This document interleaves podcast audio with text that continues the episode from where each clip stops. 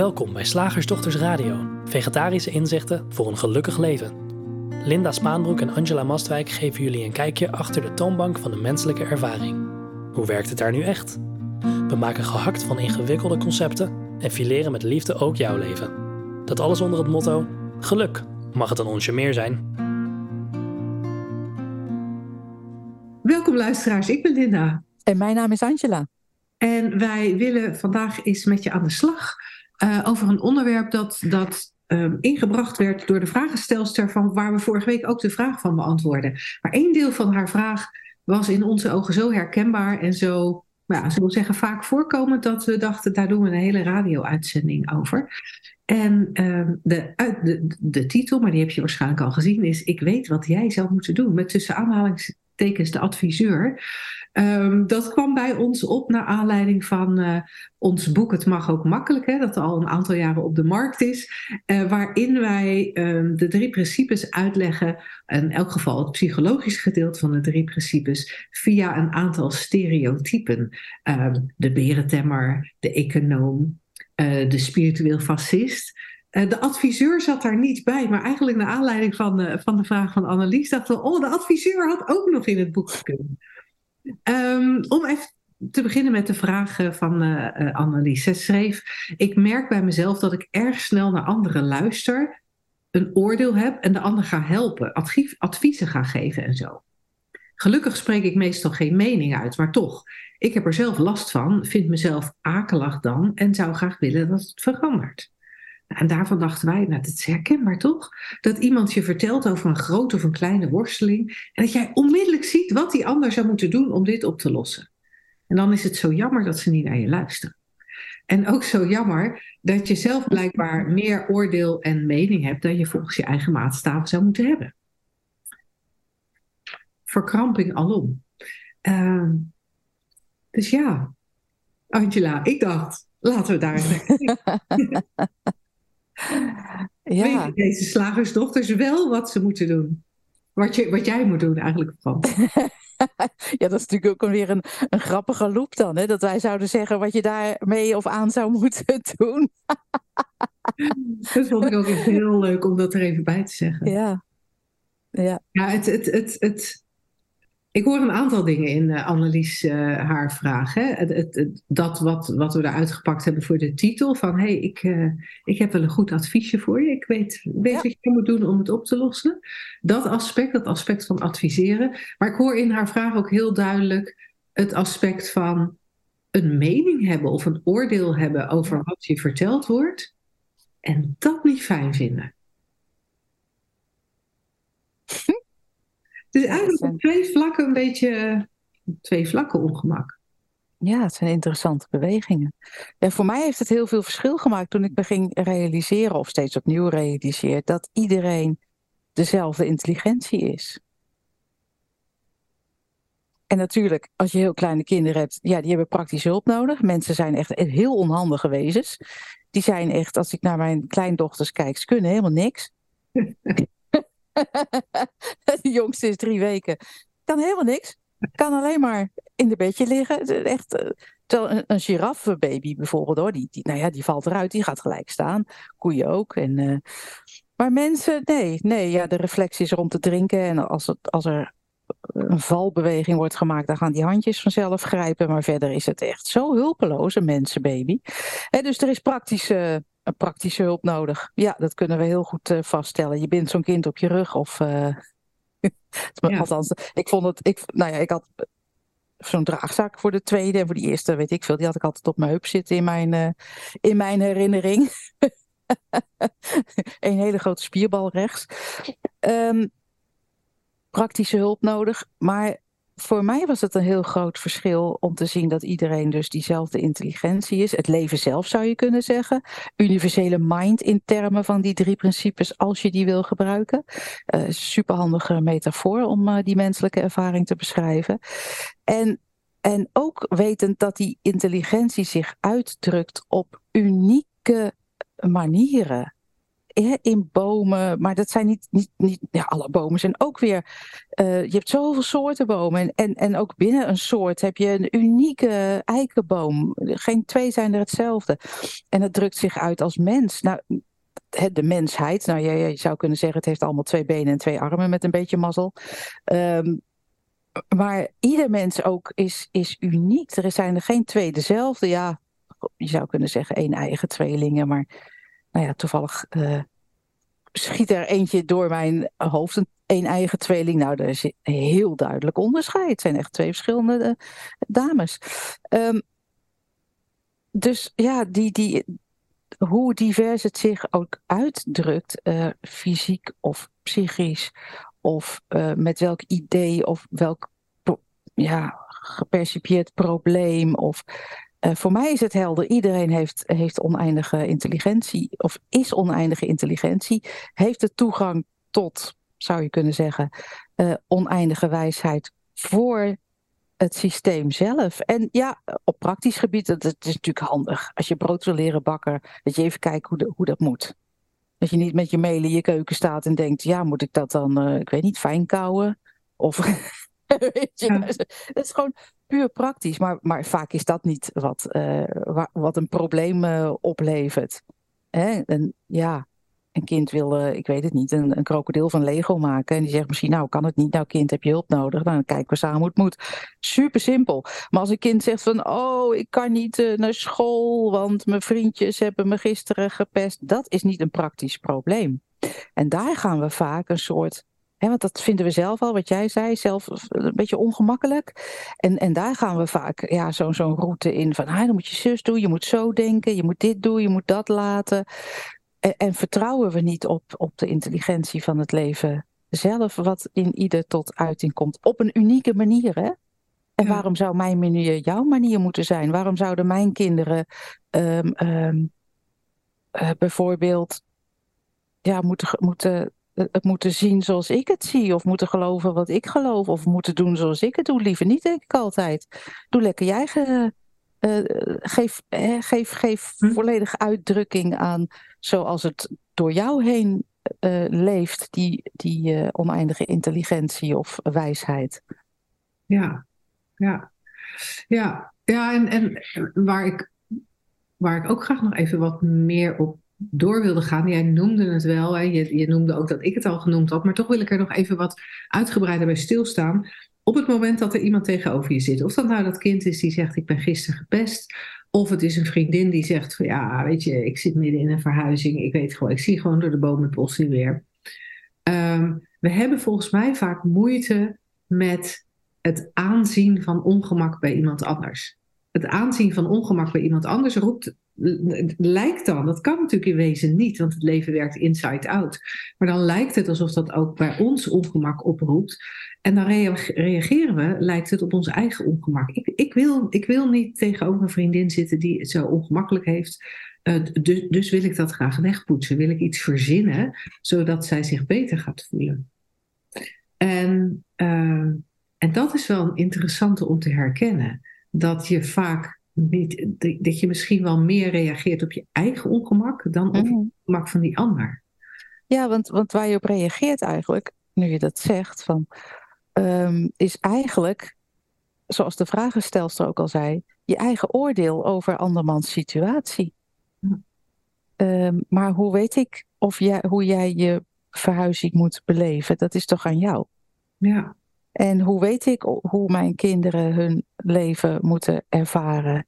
Dat, dat, dat is aan hen. En, en of, ze, of ze bijvoorbeeld, ik weet het niet, uh, uh, een periode van depressiviteit moeten, toe, moeten meemaken, of van anorexia, of van, dat weet ik toch niet. Als, als ik daar zelf heel veel ongemak bij voel, dan betekent het dat ik er een oordeel over heb. Dat geeft niet, hè? dat is ook gewoon, dat gebeurt gewoon. En we, hoeven als mens niet een soort oh, oh uh, perfect oordeelloze uh, persoon te worden of, of anderszins uh, spiritueel idee te entertainen. Um, gewoon helder kijken wat het is. Oh, oh ik, ik, ik denk dat dit fout is. Ja. Ja, en dan, ja, dan citeer ik even Shakespeare. Nothing is either good or bad, but thinking makes it so. Ja. Ja, en, en wat volgens mij ook nog een aspect is wat meespeelt, wat best leuk is om eens uh, uh, leuk kan zijn om naar te kijken, is het feit dat als ik, nou ik zeg ik, maar hè, al, als je tegenover iemand zit die het moeilijk heeft, een vriendin of dat kind, dat er ook zomaar hier geloofd kan worden dat je niet goed genoeg bent als, je, als jij als luisteraar niet een oplossing hebt. Of dat je niet waardevol genoeg bent als jij niet een oplossing aandraagt. Of dat je laten merken dat je slim genoeg bent, waardoor je iets moet zeggen. Um, wat grappig, dat zou ik echt nooit bedacht hebben volgens ja, mij. Ja, ja. Dat als ik alleen maar luister, dat ik dan niet goed genoeg zou zijn. Ja, ja want je moet, je moet namelijk wel, je moet namelijk, ja, dat is grappig mooi dat, dat jij je er dat kan bedenken. Maar je, je, je, je moet namelijk wel van waarde zijn voor die vriendin. Want waarom zou ze anders Oh. vriendin met je zijn? Ja, Als jij niks bij kan dragen aan. En ik zeg niet dat het waar is, hè? Nee, het maar ik kan snap zomaar geloofd worden. Nou, maar daarmee ga je even in, en dat is natuurlijk heel eh, eh, handig omdat het zo herkenbaar is, op dat eigen ongemak. Want vaak, als ik terugdenk, dan was dat proberen te fixen van het ongemak van bijvoorbeeld mijn kinderen, eh, voor mij een soort prettige vervulling van mijn controledrang. Want dan heb je het idee dat je iets doet, inderdaad. Nou ja, hè, jij noemt dat nuttig. Ik meer zo van, voor mij was het meer van, nee, maar dan heb je, heb je het. eh, heb je het onder controle. Dus als iedereen nou een beetje meewerkt, dan eh, is het allemaal weer goed. Ja. zoals ik het wil namelijk. Ja. Zoals, want de hele wereld moet zijn zoals ik het wil. Dat, eh, nou ja, vooral de mensen die ik ken dan. En de situaties waar zij schijnbaar in verkeren. Terwijl, ja, inmiddels is het voor mij veel logischer geworden. Dat ik weet, ja, maar het is gewoon perfect zoals het is. Dat ik niet altijd die perfectie zie, ja, dat is een persoonlijke denkkronkel. Hè? Ja, het geeft verder niet. Ja. We hebben allemaal van die, van die, van die denkkronkels. en het wil niet zeggen dat, dat het verboden is om iets te doen of iets bij te dragen. Hè? Dat zeggen we ook niet. Want ook dat is, dat is perfect. Maar ja, het beter denken te weten, dat, dat is Ja. eh, voor een ander. Ja, dat, hmm, geen idee. Nou ja, vooral als daar, wat, wat, wat we al beschreven aan het begin, als daar dan een soort van de, de frustratie bij komt van ja, dan zitten ze ergens mee, dan heb ik een hartstikke goed advies en ze luisteren niet naar het advies. dan krijg je dat ook nog. En, en Ja. nu, ik dat, nu dat zo zeg, denk ik, oh, maar dat is ook wel logisch, want dat adviezen vaak niet opgevolgd worden. Want wat er over je heen gestort wordt, als, hè, als jij het luisterend oor hebt en iemand is even helemaal van, oh, het is van alles mis. Wat er over je heen gestort wordt, is, is het, het tijdelijke denken in het moment. En daar komt van alles op, een, een, een, misschien wel een brei aan voor de spreker logisch samende hangende gedachten, maar voor de luisteraar zelfs niet. eh, als luisteraar kan je wel eens denken van, oh, je haalt er nu wel alles bij. Maar dat lijkt voor de spreker heel, heel logisch, maar het komt op in een moment van ongemak, in een moment van onvrede of in een lage, eh, een lage gemoedstoestand. Maar het is in zijn aard niet waar. Alleen de spreker vertelt het wel alsof het wel Ja. waar is. Dus als, als luisteraar kan je daar dan ook op ingaan en denken: wow, dat- is serieuze shit. En dan kom je met een oplossing, maar een half uur later, een uur later of een dag later, ehm, ja, is de gemoedstoestand van de spreker totaal veranderd. Eh, is er alweer, als het goed is, fris nieuw denken voorbij gekomen. Er is in ieder geval ander denken, want dat, dat denken staat nooit stil. En met dat andere denken eh, ja, is er ook een, een, een totaal ander gevoel en een totaal andere perceptie van het probleem. Dus dan kan het zomaar zijn dat jouw advies eh, eh, helemaal niet meer nodig is. Het is gewoon overbodig geworden. En- En ook als je luistert om een advies te geven, om van dienst te zijn of zo, of nuttig te zijn, ja, dan luister je eigenlijk al niet, niet meer. Dan ben je bezig met de oplossing in plaats van dat, dat, die, al- dat gewoon gehoord wordt wat er, hè, zo, wat ik wel eens noem van ja, soms moet je even kotsen. Ja. Nou, dat, dat geeft niks. Dan hou ik je haar wel even vast. En hier heb je een doekje voor als er uh, een brokje in, je, in je mondhoek blijft zitten. Gadverdamme. uh, ik breng het emmertje even voor je weg. Uh, maar je hoeft natuurlijk niet een oplossing voor een op, in die kots te gaan zitten roeren om te kijken voor een oplossing of zo. Van als je nou dit brokje een beetje daar en dat. want daar zit het nooit. Nee. Dus het is ook veel makkelijker samen zijn dan met iemand die een probleem lijkt te hebben. Ja. Veel liefdevoller ook, vind ik zelf, hè? maar dat is ook een oordeel. Uh, want ja, als je uitgangspunt is dat de ander helemaal, net als jij zelf, helemaal heel is en een tijdelijke ervaring heeft die, dat, die het tegendeel lijkt te, te bewijzen, maar jij houdt die heelheid in, in uh, ja. Ik weet niet wat je daarmee doet, daar doe je niks mee. Maar jij weet die, kent die heelheid of weet dat het alleen die heelheid is. Ja, laat dat tijdelijke maar het tijdelijke doen.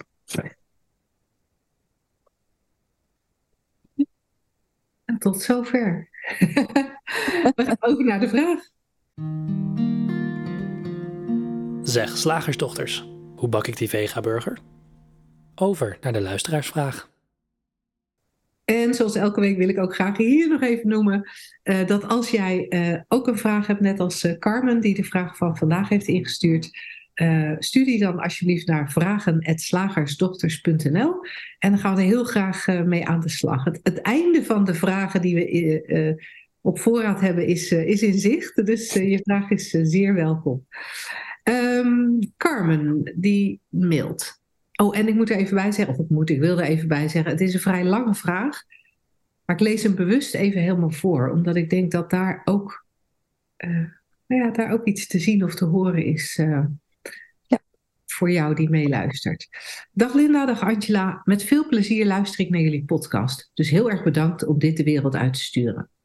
Tijdens het luisteren lijkt het mij altijd heel plausibel wat jullie vertellen en mijmeren, maar in de buitenwereld valt het soms tegen. Ik heb twee zonen van 10 en 13.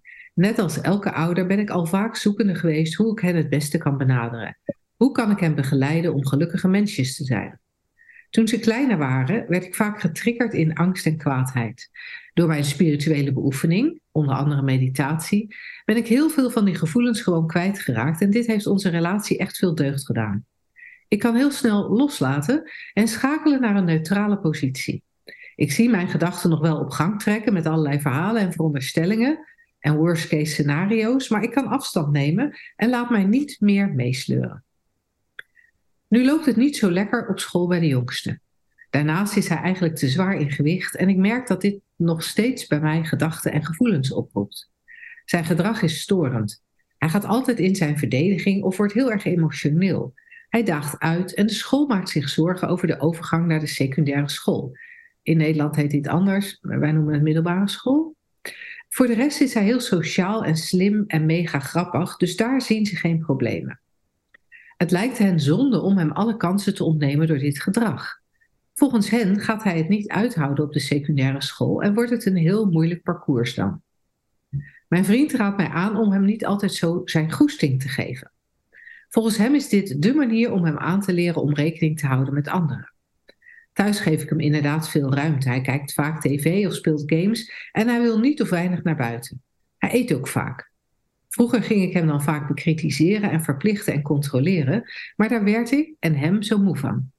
De discussies en de conflicten leverden weinig op. Nogmaals, vroeger heb ik echt geleerd om een stapje terug te zetten en uit, uit het problematiseren te blijven ik observeer. Oh, wacht even, dat moet ik anders voorlezen. Nogmaals, vroeger. Ik heb echt geleerd om een stapje terug te zetten en uit het problematiseren te blijven. Ik observeer wat het bij mij doet qua gevoelens en gedachten en ga ervan uit dat het niet mijn verantwoordelijkheid is om zijn levenspad uit te stippelen. Hij is volgens mij geboren met een bepaalde blauwdruk en ik kan hem daar wel wat in begeleiden en samen met hem dingen onderzoeken, maar veel verder dan dat gaat het volgens mij niet. Ik wil issues ook pas aanpassen als ze zich stellen. Hoe kan ik vanuit de drie principes op een rustige en heldere manier naar de situatie kijken? En hoe kan ik de school ook vanuit de drie principes laten kijken? Hmm. Het eerste wat mij opviel in de eerste zin van de vraag, en het, het lijkt zo'n beetje een soort dan nitpicking, hè, van, ehm, maar er zitten gewoon zoveel elementen in dat ehm, het eerste wat mij opviel was uh, dat wat wij zeggen kennelijk logisch klinkt. Nou, dat, dat, ja, ik vind ook die drie principes zijn pure logica.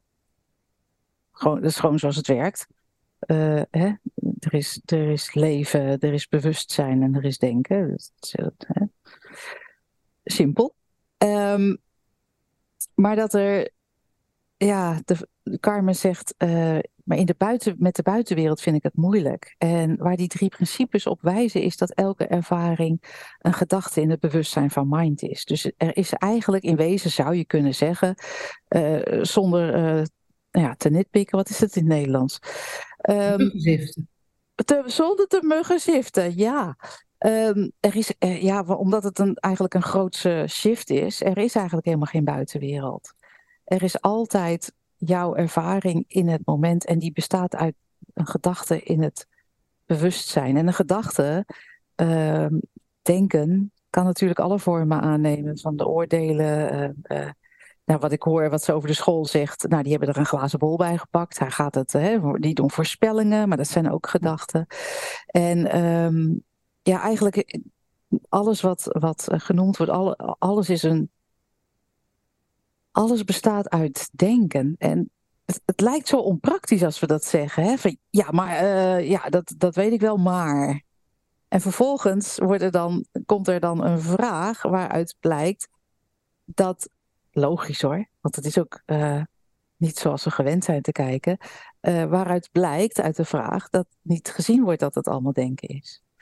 Of er wordt de conclusie getrokken van, oh, ik mag alleen nog maar observeren of zo het, het denken. Terwijl ik denk, ja, voor mij ziet het eruit alsof we ook gewoon bewegen en relateren en uh, interacteren met de schijnbare buitenwereld. Mm-hmm. maar, maar het weten dat het schijnbaar is en dat het eigenlijk gewoon allemaal hetzelfde spul is, ja, maakt het veel ja, makkelijker of, of minder, nou ja, sowieso niet, niet problematisch. En, um, ja, en we kunnen natuurlijk het is wel grappig, omdat deze uitzending gaat over, ik weet wat goed is voor jou. We kunnen natuurlijk ja. denken van, nou, het zou heel goed zijn voor de school als die vanuit de drie principes zouden kijken. dat is eigenlijk ook een soort, uh, zo'n soort uh, advies. En, en ik begrijp hem zo goed, want dat zou ik zelf ook zo kunnen, ook kunnen zeggen. Als de GGZ nou gewoon vanuit het begrip van die drie principes zou kunnen werken. Of, of scholen inderdaad, hè, jouw stokpaardje ook, Linda. Of nou ja, weet ik veel, in, in, in, in uh, andere zorg en um, uh, met elkaar zijn.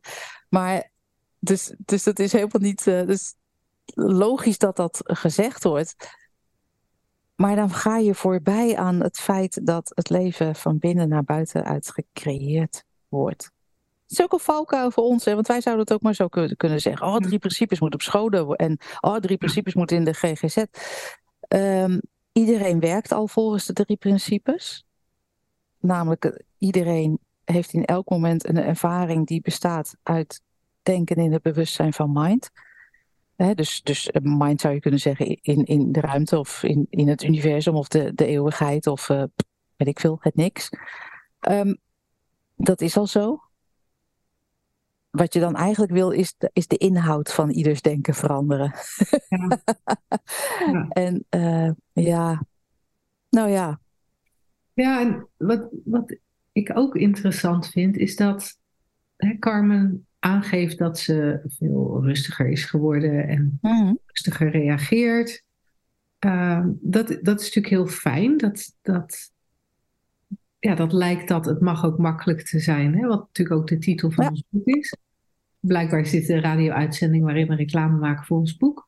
Um, en, um,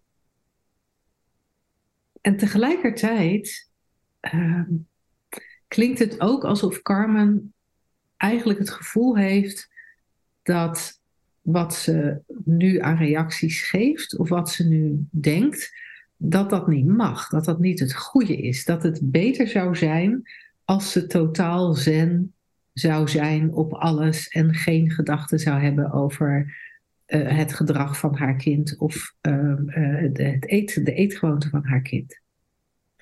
En volgens mij draaien we dan ook iets om. Ja. Als, we, als we streven naar een bepaalde rust, zodat we een andere reactie kunnen geven, of zodat we niet geraakt worden door, nou ja, door wat we bij onze kinderen of bij andere mensen eh, zien gebeuren. Het lijkt er voor mij op alsof we dan ook de drie principes verkeerd begrijpen. De drie principes zeggen niks anders dan, dan dat we leven en het denken beleven. Er is die eenheid en van daaruit eh, ja, ontstaat denken in bewustzijn. En daarin kan alles. Daarin kan ook, daarin kan ook nee zijn als een kind gedrag vertoont wat je irritant vindt.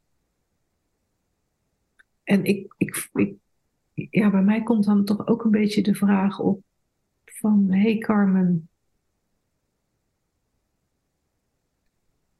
ben je inmiddels zo uh, spiritueel ontwikkeld geworden dat je niks meer, uh, nergens meer nee op durft te zeggen of, of, of, nooit meer durft te zeggen nee, nee dit niet. Ja, of geen afspraak durft te maken. Want ja, als je met elkaar in een huis woont, hè, zoals met kinderen het geval is, of als je je in het verkeer begeeft, ja, het kan wel eens logisch of makkelijk zijn om daar een afspraak over te hebben.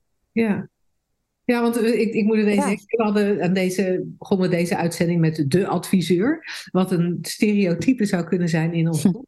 Maar de spirituele deurmat zou ook een type kunnen zijn in ons boek. De, de, ja. de, de, de, de, degene die ja, vanuit het zo verlicht zijn en het weten dat alles één is en weten dat het maar het denken is, alles, alles laat gebeuren, alles oké okay vindt, totaal over zich heen laat wandelen. En misschien is het handig om afspraken te maken met ja? kinderen. En, en kun je ook de perfectie, waar we het net over hadden, herkennen in, uh, nou ja, laten we even zeggen wat we dan noemen, het is totaal conceptueel, maar in een grens stellen.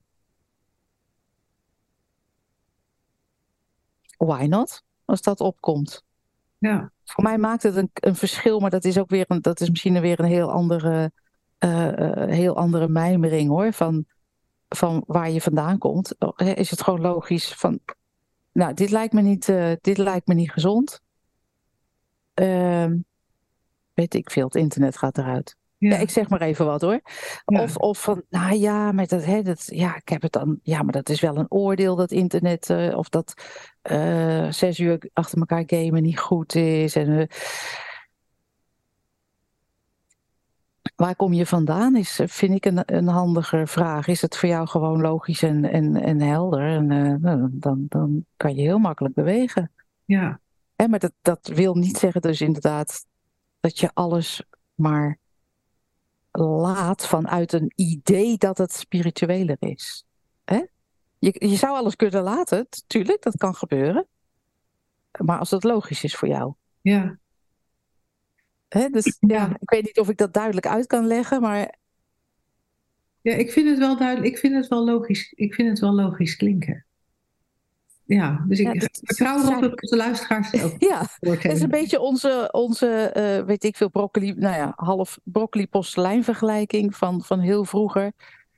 Van, uh, ja, je zit aan tafel, er staan twee schalen met groenten. Eén is broccoli, ander is postelijn. En, en jij denkt, oh, lekker broccoli en postelijn. Nou, nee. En iemand biedt jou de schaal met postelijn aan. Ja, en dan is het echt niet onspiritueel om te zeggen, nou nee, doe mij die broccoli maar. Dan ga je niet, ja, dat is eigenlijk zo simpel is het. Van, van oh ja, ja maar, dat, dat is een maar, oordeel ja, over de ja. postelijn. Dat en, zeg je nou heel makkelijk, maar postelijn is wel een vergeten groente, dus dat is wel zielig.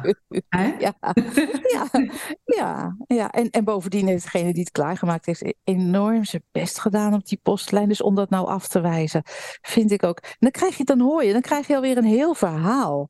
Terwijl het gewoon simpel is. Wil je postelijn? En dan daarnaast, dat nee, doe maar broccoli. Als er niks anders te vreten is, nou ja, dan kan je nog even kijken Ja. van nou, misschien Ja, wel, en- of ik eet niks. Ja, whatever. En Maar dat, en, logisch. dat is, dat, en dat is ook te herkennen in, nou, Carmen heeft het even over opvoed, eh, de- voorbeelden uit de opvoeding. Dat soort dingen, aspecten zijn ook te herkennen in de, in de opvoeding. We voelen vaak wel nee. Ja. Ehm, en dan, komt er, en dan ontstaat er zoveel denken over wat goed is, wat fout is. En, en, en Ja. volgens mij ook weer die onzekerheid van ja, maar doe ik het dan Ja. als moeder wel goed? Eh, ja, beschadig ik mijn kind niet? ja, wat zal de school ervan zeggen? Zijn toekomst? Weet je, oh, nee.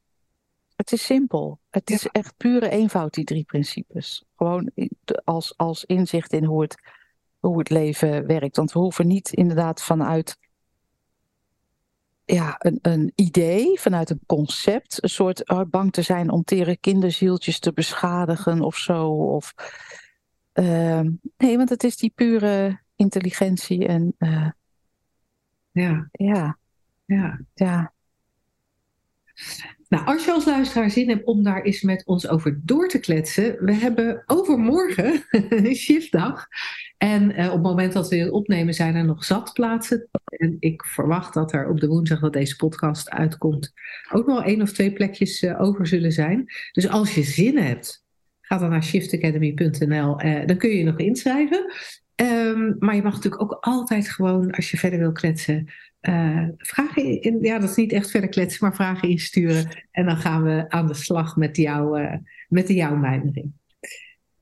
Heel graag tot, eh, nou, of tot vrijdag of eh, tot een ander moment. tot dan.